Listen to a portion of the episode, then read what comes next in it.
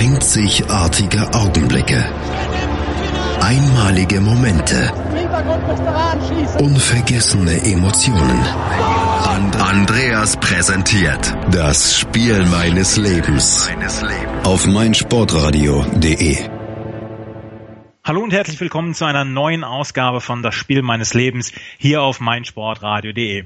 Heute sind wir mit einem WM-Special hier. Die Fußballgeschichte und insbesondere die deutsche Fußballgeschichte ist voll mit großen WM-Momenten. Das Wunder von Bern, das Wembley-Tor, die Hölzenbein-Schwalbe oder der Reikert-Völler-Kleinkrieg 1990. Zwischendurch sind es aber die auf den ersten Blick eher unbedeutenden Spiele, die sich im Nachhinein als große Spiele, als Spiele des Lebens erweisen. Über solch ein Spiel berichtet heute mein Gast Frank. Hier ist mein Sportradio.de, das Spiel meines Lebens. Die Sportshow mit Malte Asmus. Alles rund um den Sporttag. Von Montag bis Freitag ab 9 und 14 Uhr auf meinsportradio.de. 2002 die WM in Japan und Südkorea. Wir sind hier beim WM-Special von meinsportradio.de, das Spiel meines Lebens. Und ich möchte euch jetzt meinen heutigen Gast vorstellen, den Frank. Hallo Frank. Ja, hallo Andreas, schön, dass ich äh, eingeladen bin. WM ist ja sozusagen mein, mein, äh, da liegt mein Herzblut drin, viel mehr als in den anderen Fußballwettbewerben. Und ich freue mich, dass ich ein bisschen äh, dazu erzählen darf. Ja, Frank, du bist ähm, den, den Lesern beziehungsweise den Bloglesern besser bekannt als Trainer Bade. Unter dem, unter dem Pseudonym Trainer Bade ähm, bloggst du unter dem trainerbade.de äh, über alle Abseitigkeiten und alle Wunderlichkeiten, die der Fußball so hergibt. Wie hat das da eigentlich angefangen? Ja, dieses äh, Pseudonym oder diesen Nickname, den habe ich tatsächlich aus dem selbstgespielten Fußball bekommen, weil ich da ähm, also zu Uni-Zeiten dann irgendwie in so einer Hobbymannschaft war und ich war derjenige, der sich dann da ständig um die Termine gekümmert hat und darum, dass genug Leute kommen. Da ja. ist die Moral ja nicht immer so groß bei den Hobbyteams. Und ich war eigentlich eher der Manager, aber die Leute waren dann froh, dass sie die Arbeit auf mich abwälzen konnten und haben mir dann den Spitznamen verpasst, Trainer Bade. Und ähm, ja, da habe ich auch eine Hobbyliga gegründet, die jetzt immer noch existiert. Und weil ich dann da so Spielberichte geschrieben habe über unsere Mannschaft, ähm, also schon so im Sinne einer Persiflage eigentlich auf den Spielbericht. Damals war das noch lustig, heute würde ich das auch nicht mehr machen. äh, ist dann aber dann halt irgendjemand im Zuge des WM-Hypes um die äh, WM 2006 auf mich zugekommen und hat gesagt, ob ich nicht deren WM-Special betreuen möchte. Also so bei einem Internetmagazin, die sonst eigentlich nichts über Sport gemacht haben, ja. aber da wollten sie auch dabei sein und da habe ich dann sehr gerne zugesagt. Und als die WM vorbei war, habe ich diese, dieses Blog, was ich dann da hatte, eben als Trainer Bade weitergeführt, weil es einfach Spaß gemacht hat und weil es sozusagen von innen heraus äh, motiviert äh, kam. Ja. Das, wenn, ja. wenn, wenn du dich selber als Spielertypen ein, äh, einstufen würdest, weil ich war komplett talentierter, untalentierter Linksverteidiger früher. Okay, ja, da hätten wir ja auf eine Seite gepasst. Also ich war links außen, linker ja. Stürmer und habe meine Flanke auch selten verlassen. Und das war auch später dann noch so. Ja, also ich kenne nur die linke Hälfte der beiden, also beide linke Hälften des Spielfelds. Ich, ich habe nur gespielt, weil ich der einzige Linksfuß bei uns in der Mannschaft war. Deswegen ah, ja, ich in der E- und D-Jugend mal spielen dürfen, aber ja. dann die Talentlosigkeit er erkannt.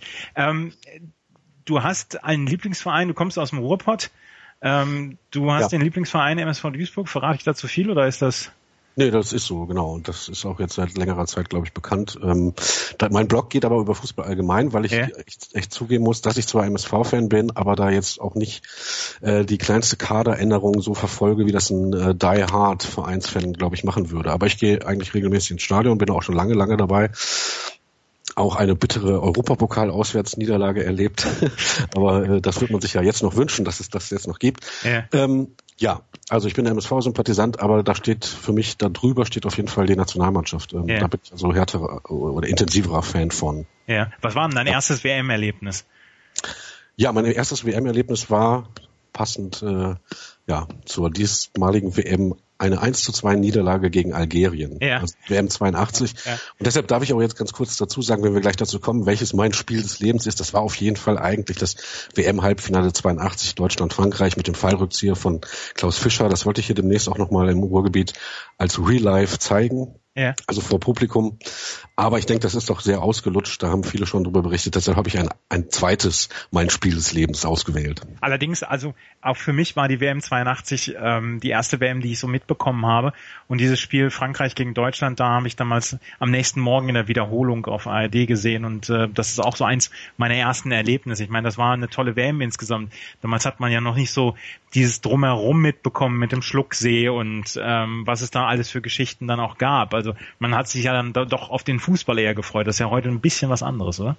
Richtig, ich war ja auch noch so jung, ich habe gar nicht verstanden, was das Problem am 1 zu 0 Sieg gegen Österreich war. Wieso? Wir haben doch gewonnen, ja. das war alles in bester Ordnung. Und ja, genau, also man äh, war da einfach wirklich äh, einfach auf die Dinge auf dem Platz konzentriert, während dieses Drumherum ja jetzt so riesig geworden ist, dass man dem ja fast gar nicht mehr entkommen kann. Ja. Bist du denn bei einer WM, äh, so wie sie jetzt im Moment gerade läuft, bist du Fan der deutschen Nationalmannschaft? Also kannst du dich, kannst du dich als, als Fan identifizieren? Weil es gibt dann ja doch dann immer so Leute, die sagen, hm, nee, ich mache nur mit Vereinsfußball und die deutsche Mannschaft interessiert mich nicht. Und wenn ich ähm, im, im Vereinsfußball Schweinsteiger oder Müller nicht leiden kann, dann kann ich es ja auch in der Nationalmannschaft nicht leiden. Wie ist das bei dir?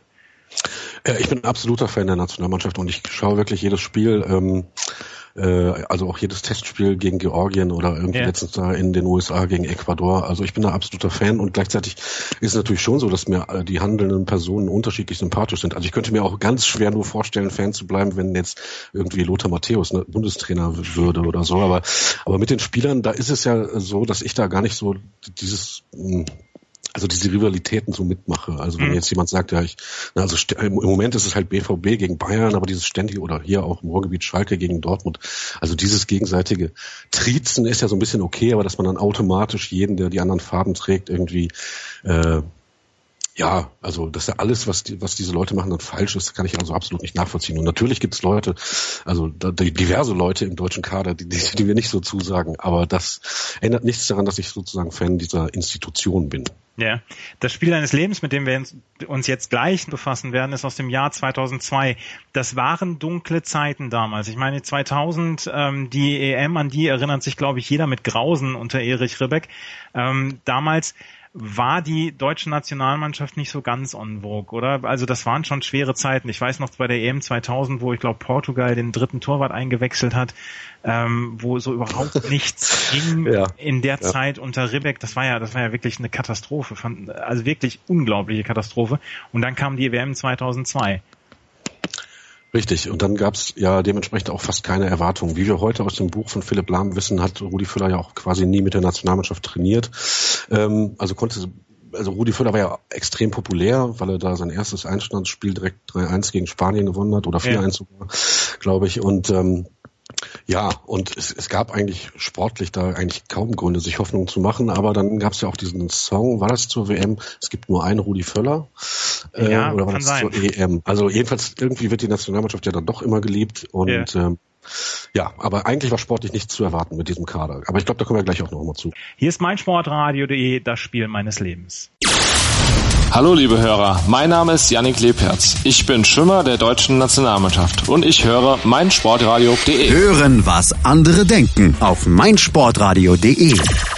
Hier ist meinsportradio.de, das Spiel meines Lebens. Frank Bade über das Spiel seines Lebens aus dem Jahr 2002. Und Frank, wir haben noch überhaupt nicht gesprochen, welches Spiel das ist. Das war 2002 das Vorrundenspiel, das letzte Vorrundenspiel der deutschen Mannschaft gegen Kamerun. Wir kommen gleich auf das Spiel. Ich würde gern mit dir über den, den Weg dahin sprechen, weil es gab dieses eine wirklich legendäre Spiel und ich meine, jeder deutsche Fußballfan möchte das gerne aus seinem Gedächtnis streichen, aber es gab dieses unfassbar schlimme 1 zu 5 gegen England in München und ähm, das ist so, so ein Ding, das, das vergisst man nicht so leicht, oder? Weil ich war damals komplett erschüttert über die deutsche Mannschaft und dann, ich meine, ich glaube, Emil Heskey hat damals sogar getroffen, der sonst keinen Möbelwagen aus drei Metern getroffen hat. Ähm, das war ein ganz furchtbares Spiel, oder?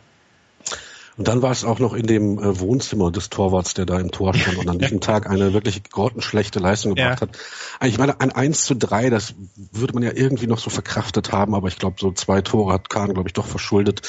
Ähm, in Österreich zählt man bei Torhütern übrigens in den Statistiken auch die Gegentore dazu. Da hatte Oliver Kahn in diesem Fall, in diesem Spiel dann eben Glück, dass man das in Deutschland nicht macht.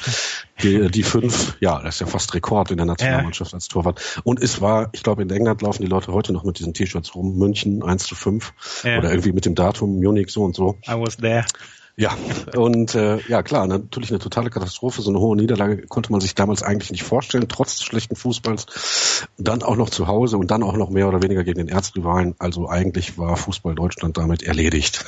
Ja. obwohl, ja, obwohl man das Hinspiel ja im letzten Spiel in Wembley durch das durch diesen Weitschuss von Didi Hamann ähm, als Seaman dann bei dem Freistoß oder Weitschuss gepatzt hat, 1 zu 0 gewonnen hatte. Aber durch dieses 1 zu 5 und dann im Rückspiel, nee Quatsch, im letzten Spiel der Quali hätte man ja gegen Finnland gewinnen müssen und spielte 0 zu 0 in Gelsenkirchen, während ähm, David Beckham in der letzten Minute einen Freistoß zum 2 zu 2 für England verwandelte. Und damit musste Deutschland zum ersten Mal überhaupt ähm, in die Relegation, die ja relativ jung ist noch in ihrer Existenz, und äh, ja, musste ernsthaft um die Teilnahme an der WM bangen. Ich der weiß, war, ja, ich, ja, entschuldige, ich weiß noch, wie ich damals wirklich gebangt habe. Ich, ich konnte mir ja. damals eine WM ohne die deutsche Nationalmannschaft nicht vorstellen. Nee, genau, wie man sich ganz grundsätzlich überhaupt ein Turnier ohne äh, Deutschland nicht vorstellen kann. Aber ähm, damals war, war es durchaus realistisch. Die Ukraine war jetzt vielleicht keine Fußballmacht, aber die Deutschen waren eben nicht so stark, dass man da äh, locker von hätte ausgehen können. Plus natürlich die Nerven in solchen zwei Spielen dann. Ja, also ich weiß noch, ähm, dieses Hinspiel ging ja eins zu eins aus. Ähm, ja. Ähm, in der Ukraine. Und da hat man gesagt, ja, das, das ist in Ordnung. Das, äh, damit können wir leben, aber ich weiß noch, dieses Spiel gegen, gegen äh, Ukraine in, im, im Rückspiel, das ähm, Spiel in Dortmund, das war ein ungeheuer, ungeheurer Druck. Und ich meine, wenn ich bedenke, wer ja. damals dann auch noch in der Nationalmannschaft gespielt hat, damals hatte man sich auf Marco Rehmer verlassen müssen, auf Carsten Ramelow, auf Carsten Janker das ist ja, also wenn man das jetzt im, im, Nachhinein betrachtet heute, wenn man sich die Spieler anguckt, ähm, ist das eine Mannschaft damals, das war eher also das war eher Hausmannskost, das war die Erbsensuppe. Heute gibt's dann eventuell den Kaviar, damals war es die Erbsensuppe. Richtig, genau. Den Namen Ramolo würde ich dann eigentlich lieber gerne so ein bisschen rausnehmen. Ich fand ihn nie so schlecht. Er hat, glaube ich, sehr äh, wirksam gespielt. Kann man Aber ich eigene Sendung drüber machen. Ich würde äh, ja, ich würde gerne den Namen Ziege noch hinzufügen ja. und Bierhoff, Bierhoff das äh, One-Trick-Pony sozusagen, der eigentlich nur mit dem Kopf etwas konnte. Ja. Äh, du hast vollkommen recht, das Hinspiel endete 1 zu 1. Das Tor schoss natürlich Ballack, denn damals bestand die Nationalmannschaft mehr oder weniger nur aus Ballack und vielleicht ein bisschen Klose und ein bisschen Schneider. Naja, Ballack und Frings vielleicht noch, aber zu Hause dann war es wieder Ballack, der in der vierten Minute äh, das erlösende 1 zu 0 erzielte zur Halbzeit. Also der Druck war weg, das Westfalenstadion bebte. Bis dahin war man ja im Westfalenstadion auch noch unbesiegt gewesen und äh, ja, zur Halbzeit stand es dann schon 3 zu 0 und da war alles klar. Und dann fuhr man doch mit einem gewissen Schwung aus diesem 4 zu 1 Sieg am Ende dann äh, nach äh, Südkorea und Japan. Ja. Und in Südkorea und Japan eröffnete man eine Gruppe, die man mit Irland, Kamerun und Saudi-Arabien bestritt, eröffnete man mit einem geschmeidigen 8 zu 0 gegen ähm, Saudi-Arabien. Drei Tore Klose damals. Ich weiß noch, damals hatte, glaube ich, Carsten Janker extreme Ladehemmungen vorher und hat dann ein Tor geschossen und hat ähm, dann alles gezeigt. Ja, richtig. Genau. Ich habe ich hab damals oder irgendwann später dann nochmal bei Twitter formuliert, dass Saudi-Arabien die Fortuna Düsseldorf der Weltmeisterschaften ist. Äh, oder zumindest also in diesem Spiel also völlig hoffnungslos unterlegen. Äh, und ja, ähm, natürlich war dann auch auf deutscher Seite die, äh, also äh, so wie auch gestern äh, oder also jetzt, äh, okay, ähm, ich weiß jetzt nicht, wann die Sendung kommt, ja. aber äh, bei diesem Eröffnungsspiel wieder mal den Gegner vom Platz gefegt und ähm, ja, ein Problem war so ein bisschen, dass ich das auf so einer Gartenparty gesehen habe und ich hatte irgendwie vorher gesagt, äh, also da tippt man dann vorher irgendwie für 5 D-Mark damals, glaube ich noch. Yeah. Äh, und alle haben so gesagt, ja, 3-1 oder 2-0 oder so. Und ich habe gesagt 6-1.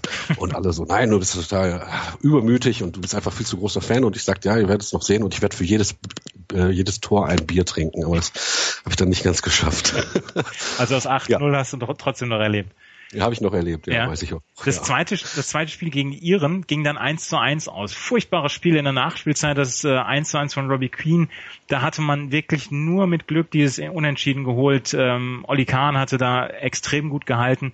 Und ähm, die Iren, die dann ja auch noch für Furore später gesorgt haben während dieses Turniers, äh, mit einer wirklich guten Leistung und wurden dann erst ganz, ganz spät belohnt. Hast du da noch Erinnerungen dran? Nee, das Irland-Spiel ist mir nicht mehr ganz so präsent, obwohl ich es natürlich auch gesehen habe. Und irgendwie war es so, also das ist ja wirklich erstaunlich, also dass auch das vierte Tor von Klose dann per Kopf erzielt wurde, ziemlich frühe Führung, aber also äh, man muss echt sagen, es war also die Vokabel vom vom Rumpelfußball, die war halt wirklich zutreffend, also was das teilweise technisch schwach war, also wieder, ja.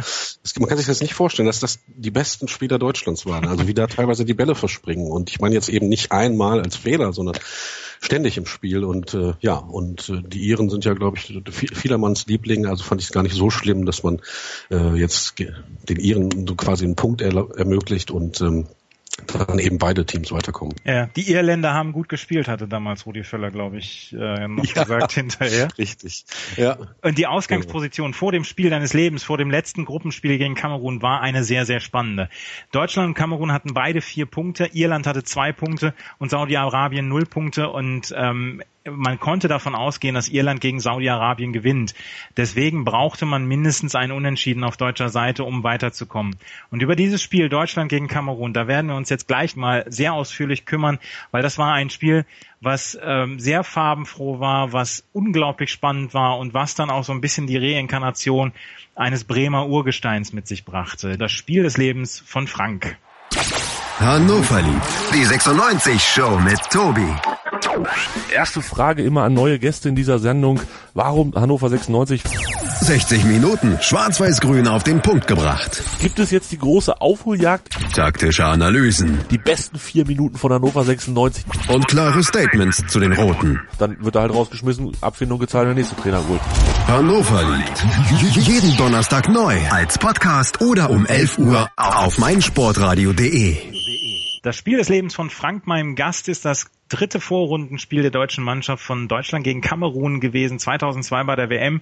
Die Ausgangsposition war eine sehr spannende. Die Deutschen hatten vier Punkte, die Kameruner hatten vier Punkte.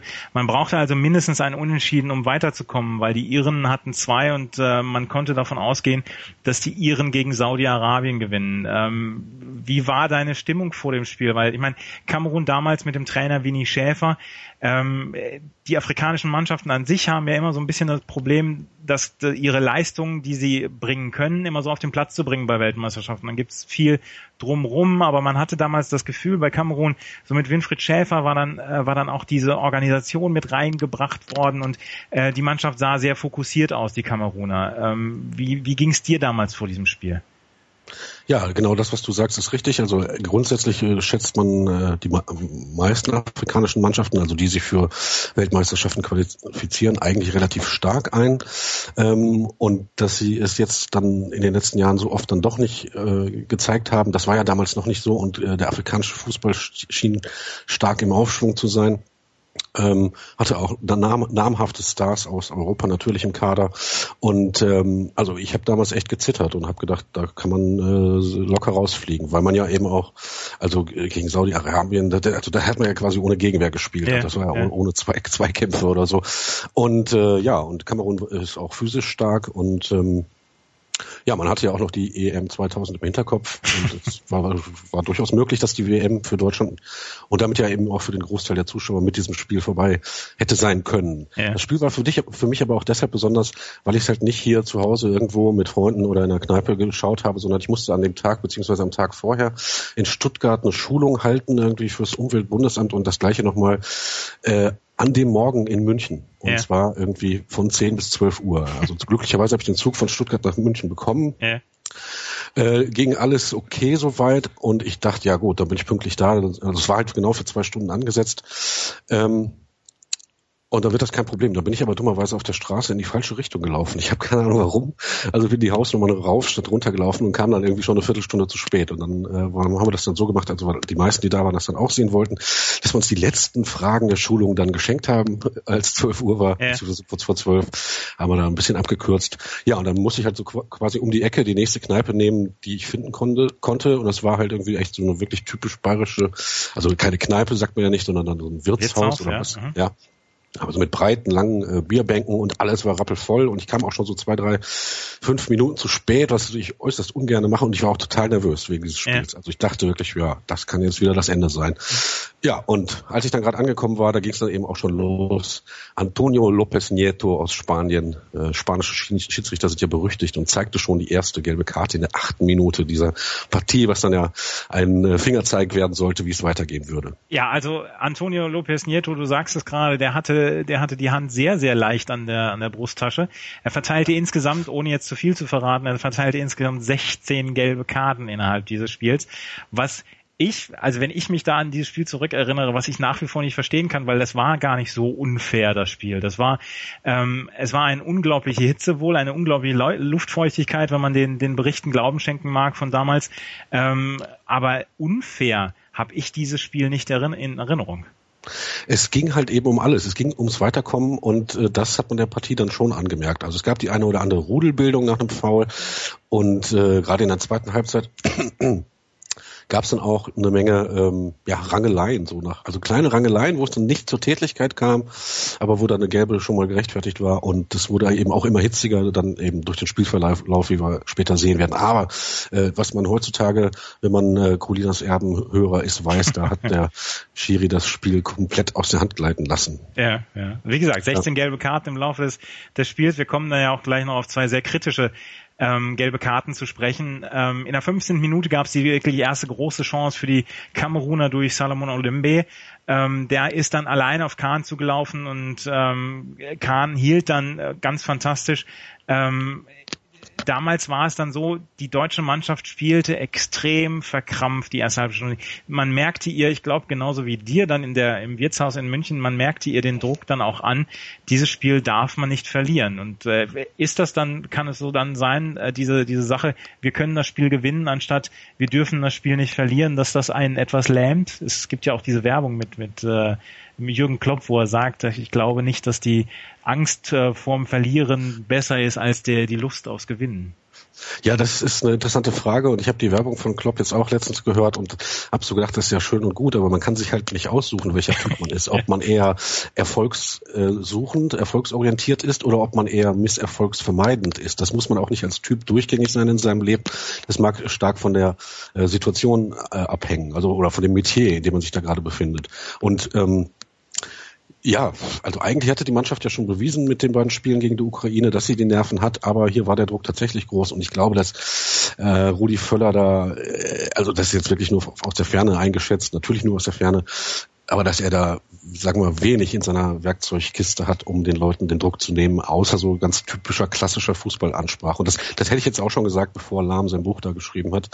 Ja. Ähm, ja, aber interessant ist auch diese Szene mit Olembe, der alleine auf Kahn zuläuft, die, die, du, äh, die du ja jetzt schon erwähnt hast. Und ähm, ja, da läufst du alleine auf den Titan zu und der Druck wird immer größer und er zögert und er zögert, bis er irgendwann so nah an Kahn steht, dass er eigentlich gar nicht mehr vorbeischließen kann. Ja. Und gleichzeitig hat diese Szene aber auch so ein bisschen den Mythos des Titans in diesem Turnier dann erstmal so begründet, denn gegen Saudi-Arabien gab es ja noch nicht so viel zu tun. Ähm, okay, gegen Irland war schon super. Ja. Aber da hat er Deutschland dann erstmal weiterhin im Spiel gehalten. Genau. Die nächste Chance dann für Song. Ein schöner Freistoß äh, reingetragen. Auch den pariert äh, Kahn dann mit ja, mit viel Können und von Deutschland kamen eigentlich eher nur Schüsschen in dieser ersten Zeit. Ja, und dann kam die Szene, die Winfried Schäfer hinterher im Interview als Knackpunkt des Spiels bezeichnet hatte, weil bis dahin waren die Kameruner besser ähm, ja. und Carsten Ramelow hat sich dann innerhalb von, ich glaube, zwei Minuten waren es zwei Minuten, hat er sich ja. erst eine relativ berechtigte gelbe Karte ähm, geholt, die so ein bisschen dann auch ähm, erzwungen war vom kamerunischen Gegenspieler. Und dann die nächste gelbe Karte war absolut äh, berechtigt und da hat er sich dann die gelb-rote Karte geholt. Da wäre Samuel Eto'o damals schon, wäre eigentlich vorbei gewesen. Ähm, Ramelow holt ihn von den Beinen und es gab gelb-rot. Und Winnie Schäfer hat hinterher gesagt, das war der Knackpunkt dieser Partie. Er hätte lieber gesehen, dass Eto'o das 1-0 macht, anstatt äh, 60 oder 50 Minuten dann ähm, mit einem Mann mehr zu spielen. Das ist dann, äh, sagt dann ja auch eine ganze Menge aus, weil äh, von dem Moment an waren die Kameruner dann auch ein ganz kleines bisschen überfordert mit dem, was die, was die Deutschen dann entgegengebracht haben. Ja, das ist schon wirklich merkwürdig, dass ähm, also ähm, wie, wie sich das dann gewandelt hat. Also bis dahin hatte man also grundsätzlich war sah, es roch irgendwie danach, als wenn in Deutschland hier was äh, passieren könnte. Ja. Auch also dass Kahn halt dann doch irgendwann mal bezwungen wird und äh, dass Kamerun auch ja also seine ja, also seine damalige Stärke, also durchaus stärker, glaube ich, als im Vergleich als als jetzt in letzter Zeit, in die Waagschale werfen kann. Also dieses Gelb-Rot für Ramelow hat dann alle geschockt und auch, dann ging es natürlich in der Halbzeit aufs Klo. Und ich kannte ja niemanden da und habe mich ja trotzdem unterhalten und alle waren sich sicher, das war's jetzt, jetzt fliegen wir raus. Und ja. mit dieser Truppe haben wir irgendwie keine äh, Chance mehr. Ja. Ähm, ja, und dann brachte, dann brachte Rudi Völler zur zweiten Halbzeit Marco Bode. Und ich weiß, dass Marco Bode damals einen sehr, sehr schweren Stand hatte bei den deutschen Fans der Nationalmannschaft. Er kam für Carsten Janker. Carsten Janker hatte nicht wirklich überzeugt in der Vorrunde, ähm, war allerdings, äh, war allerdings damals für die, für die damaligen Verhältnisse in der deutschen Nationalmannschaft ein brauchbarer Stürmer, aber hatte, hatte überhaupt nichts entgegenzusetzen gehabt. Und äh, Rudi Völler brachte Marco Bode und ich weiß noch, bei der Runde, in der wir oder in der ich geguckt habe, habe, damals alles Werder-Fans, die haben gesagt, das packen wir jetzt, jetzt kommt der Bode. wie war denn dein, ja. wie war denn dein Ja, Gefühl okay, in München war er natürlich nicht so beliebt, äh, also äh, im Vergleich zu Janka. Aber ich bin schon immer, also auch bevor, lange bevor dieses Spiel passiert ist, ein großer Fan von Bode gewesen. Und ich habe ihm einfach technisch viel zugetraut und äh, große Spielintelligenz und gleichzeitig auch große Nervenstärke. Also ich will jetzt mal nicht übertreiben, er war kein Weltstar, aber er hat durchaus in dieser Mannschaft das Zeug gehabt, auch die nach vorne zu bringen, also weiterzubringen. Und ich war total froh. Also ja. das wäre sowieso meine Wahl gewesen immer. Bode muss immer spielen. Ja. Und dann kam, ja. dann kam die 50. Minute. Die 50. Ja. Minute, in der ähm, Miroslav Klose, ich glaube, drei Verteidiger auf sich gezogen hat und dann rauspasste zu Bode. Wir hören mal gerade den, den Originalkommentar von damals von Johannes B. Kerner, der ähm, durchaus ähm, nicht, nicht unbedingt äh, zur Neutralität neigte in dem Spiel. Das hören wir jetzt mal gerade.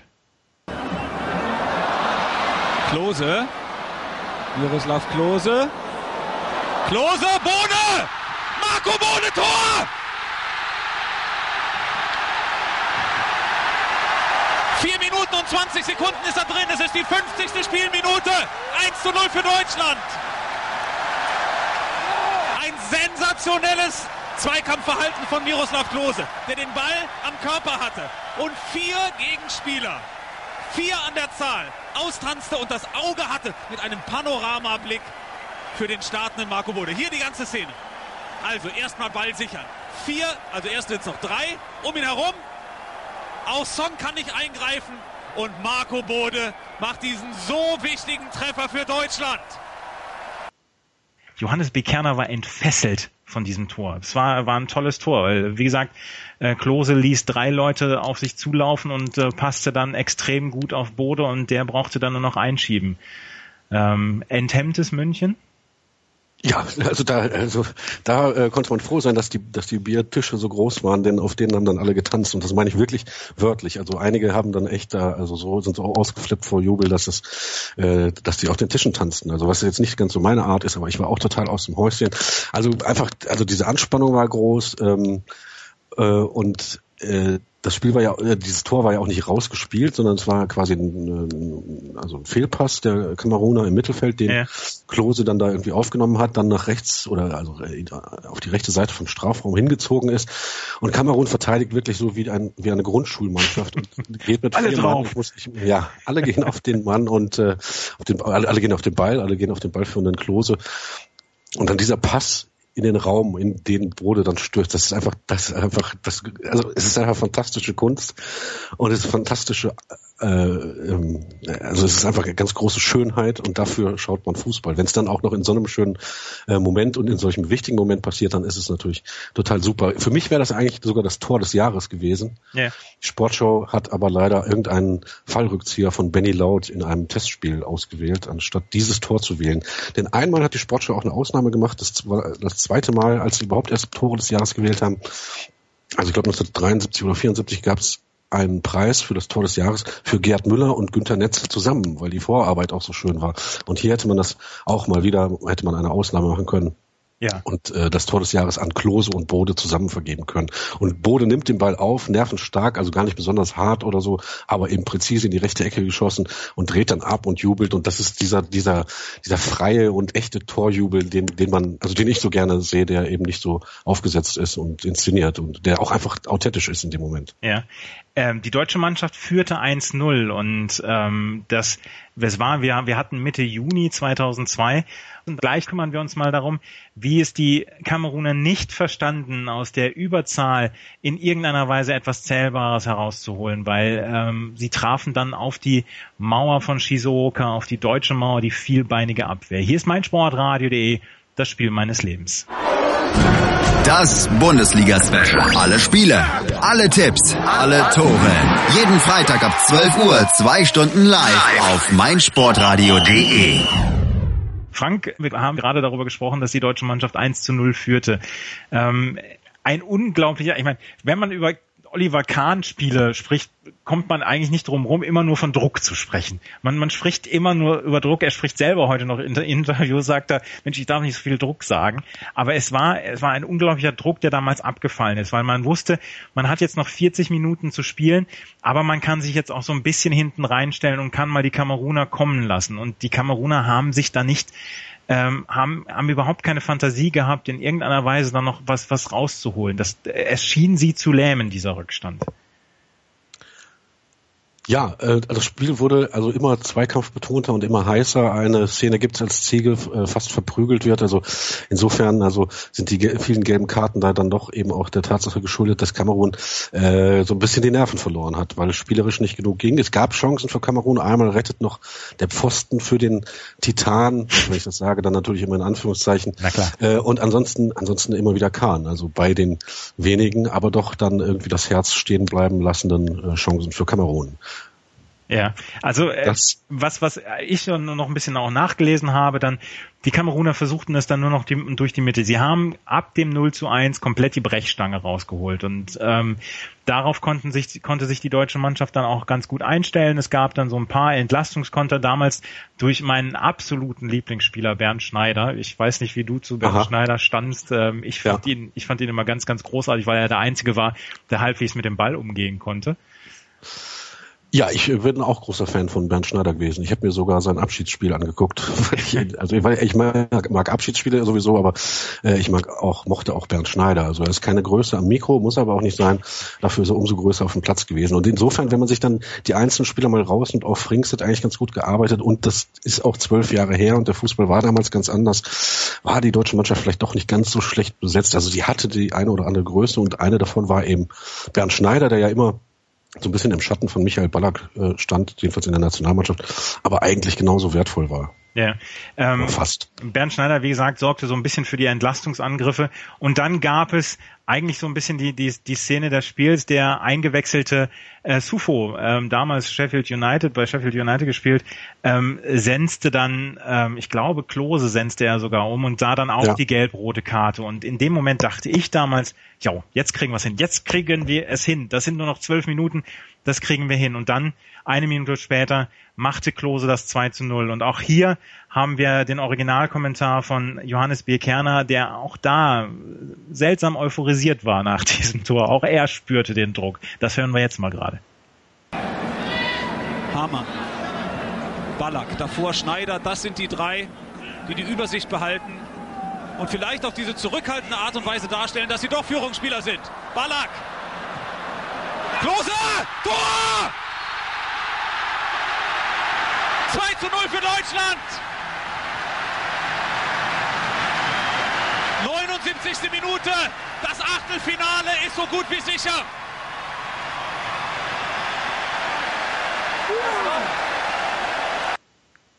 Nach der 79. Minute war dieses Spiel gegessen. Man wusste, man kommt jetzt weiter ins Achtelfinale und der, der Weg weiter sah ja nicht so schlecht aus. Ich meine, äh, Irland gewann dann ja tatsächlich gegen ähm, Saudi-Arabien. Man wusste, man geht als äh, Gruppenerster in diese in dieses Achtelfinale. Ähm, das war dann, das war eine unglaubliche Erleichterung damals, oder? Ich meine, ich kann mich daran erinnern, ich finde immer äh, Turniere, die ab einem gewissen Zeitpunkt dann ohne die deutsche Mannschaft verlaufen, finde ich dann immer so ein bisschen öde. Ich mag mich dann an den Spielen der anderen erfreuen, aber so richtig der, der Hype ist weg, aber man wusste, man, man geht den Weg mit dieser Mannschaft dann noch ein bisschen weiter.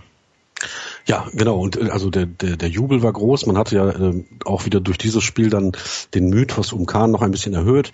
Äh, mit dem Schwung äh, aus diesem da im, alles in allem doch tollen Sieg. Also wenn auch nicht, wenn auch nicht spielerisch überzeugend, aber eben äh, ja von allem anderen her, von den Nerven und vom, vom Einsatz und von der äh, vom Kampfgeist und so weiter. Ähm, äh, das konnte man dann mitnehmen in die nächste Runde. Es wurde dann zwar fußballerisch nicht besser, aber äh, wie wir wissen, ging der Weg noch sehr weit. Und mir geht's ähnlich, dass irgendwie, wenn Deutschland ausgeschieden ist, dass dann das ist, obwohl ich ja auch so großer Fußballliebhaber bin, dass ich mich wirklich an, an, weiß ich nicht, Norwegen gegen Portugal oder so erfreuen kann, selbst wenn es selbst wenn es nicht so überragend ist oder so. Aber ähm, ja, ähm, dieses Spiel entschied aber vielleicht so ein bisschen auch vor das äh, spätere WM-Finale, das ja gegen Brasilien 0 zu 2 verloren wurde und das eigentlich das einzige Spiel war, in dem Deutschland wirklich, wirklich gut gespielt hat. Also da hat Schneider, äh, auf, ist Schneider aufgeblüht und auch seine ganzen äh, Kollegen haben eine super Leistung gezeigt, aber leider ohne Michael Ballack, der nämlich einer dieser 16 Spieler waren,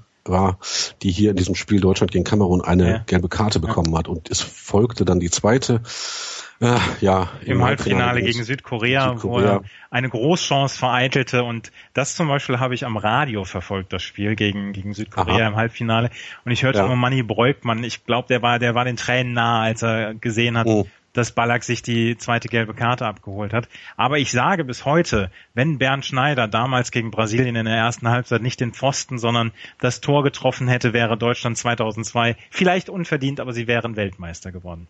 Oder siehst du das anders? Weil das ist so eine Szene, die ich, die ich immer noch vor ja. Augen habe. Schneider, ja, Hauser, Pfosten. Äh, also dieser Pfostenschuss, den habe ich mir auch nochmal angesehen, aber ich habe es noch nicht geschafft, mir das ganze Spiel einmal nochmal anzusehen. Also, also es gibt viele Spiele, die ich im Real Life irgendwann mal wieder schaue, weil ich Bock drauf habe oder ja. auch mit äh, verrückten anderen Freunden. Also da gibt es so ein, zwei, die sowas auch mitmachen.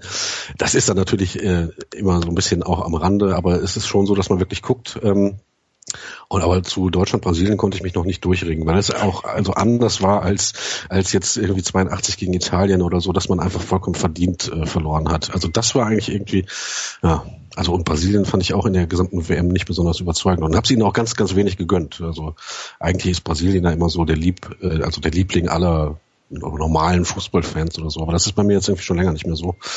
Äh, und da war bei, bei der WM 2002 war es auch nicht so. Und naja. Und Rivaldo hätte ja niemals spielen dürfen im Finale, nachdem genau. er den sterbenden Schwan da gegen die Türkei gebracht hatte. Richtig, genau. Und ein Tor von Belgien war auch kein Abseits und so weiter und, und so weiter. Aber okay. Ja. Ja. Ähm, es war auf jeden Fall ein extrem packendes Spiel und für mich war es eben nochmal besonders, weil ich das in so einem Wirtshaus mit, äh, also mit einem vollgepackten Wirtshaus, aber mit lauter Fremden gesehen habe und trotzdem war auch da in München war die ganze Stadt, äh, also äh, stand still, ja, für mhm. diese 90 Minuten plus Pause und ja, also fantastische Unterhaltung einfach zum, zum, äh, zum Mitfiebern, dann dieses Kunststückchen äh, von Klose auf Bode. Also ich habe es äh, nie vergessen und zitiere es immer wieder gerne. Und das ist ein fantastisches Schlusswort. Wir sind nämlich schon am Ende dieser Sendung angelangt. Frank, es hat mir großen, großen Spaß gemacht, deine Erinnerungen hier zu hören. Vielen Dank dafür. Ja, ich danke für die Einladung. Es war wirklich ein äh, schöner Anlass, sich damit mal wieder zu beschäftigen. Wenn ihr, die ihr jetzt zugehört habt, mal ein Spiel eures Lebens habt, es muss nicht immer Fußball sein, dann kontaktiert uns auf unserer Facebook-Seite facebook.com slash meinsportradio oder auf Twitter at mein Sportradio. Lasst uns drüber sprechen. Wir haben schon über Eishockey gesprochen, wir haben schon über Tennis gesprochen. Lasst uns über das Spiel eures Lebens sprechen. Ich danke fürs Zuhören. Bis zum nächsten Mal hier auf meinsportradio.de. Das Spiel meines Lebens. Schatz, ich bin neu verliebt. Was? Da drüben. Das ist er. Aber das ist ein Auto. Ja, eben. Mit ihm habe ich alles richtig gemacht. Wunschauto einfach kaufen, verkaufen oder leasen. Bei Autoscout24. Alles richtig gemacht. Wie baut man eine harmonische Beziehung zu seinem Hund auf? Puh, gar nicht so leicht. Und deshalb frage ich nach, wie es anderen Hundeeltern gelingt, beziehungsweise wie die daran arbeiten. Bei Iswas Dog reden wir dann drüber. Alle 14 Tage neu mit mir, Malte Asmus und unserer Expertin für eine harmonische Mensch-Hund-Beziehung, Melanie Lippisch. Iswas Dog mit Malte Asmus. Überall, wo es Podcasts gibt.